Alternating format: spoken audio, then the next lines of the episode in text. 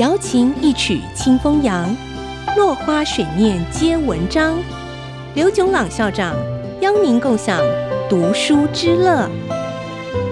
欢迎收听《落花水面皆文章》，我是刘炯朗。今天我们讲成功与智商无关。当我们要科学的分析成功和天分的关系的时候，需要先有一个量化的尺度来测量一个人的天分。一个有将近一百年历史、最受信赖的尺度就是 IQ，智力商数。智商测验依照二十世纪初期法国教育家 Alfred Binet 的研究。加上美国斯坦福大学的心理学家 Louis Terman 的延伸，因此也叫做 Stanford-Binet 智力量表。把一个人的心智年龄被实际年龄除，再乘以一百，结果就是 IQ。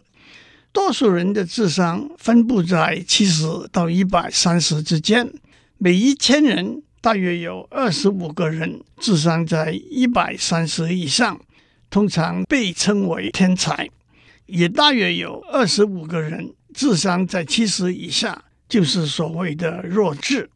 一九二一年，Terman 教授开始一个大规模的研究计划，要科学的找出成功和天分的关系。计划团队在加州小学。请学生做一次 IQ 测试，前百分之十的学生再经过第二次测试，IQ 在一百三十以上的学生再做第三次测试，最后在二十五万个学生里头选出一千四百七十个学生，他们的 IQ 平均在一百四十以上，接着追踪分析这些学生成长的经过。记录他们学业、婚姻、疾病、心理健康、工作和升迁的状况。原本 Terman 教授深信，未来的领导人物都会来自这群 IQ 特别高的人。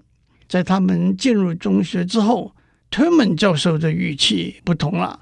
报告里头说，在加州中学生的竞赛里头，优胜者一定有这群学生的名字。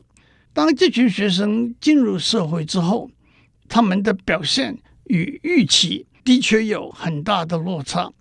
他把七百三十位学生按照成就分成三组，A 组占百分之二十，他们的确有很好的表现，职业是律师、医师、工程师和教授，多数都大学毕业，许多获得硕士、博士学位。B 组占百分之六十，他们的表现上层满意。C 组占最后的百分之二十，他们的工作多半是普通的职员，甚至有人失业赋闲在家。只有四分之一高中毕业，保位拿到硕士或者博士学位。反复比较 A 组和 C 组的学生之后，Terman 教授得到的结论是。家庭背景是他们唯一的分别。另一位社会学家指出，如果找一个和这群家庭背景相当而 IQ 较低的学生来做比较，他们的成就会是差不多的。最后，Terman 教授下了一个结论：聪明和成就并不是紧密相连的。今天时间到了，我们下次再见。落花水面皆文章，联发科技真诚献上好礼，给每一颗跃动的智慧心灵。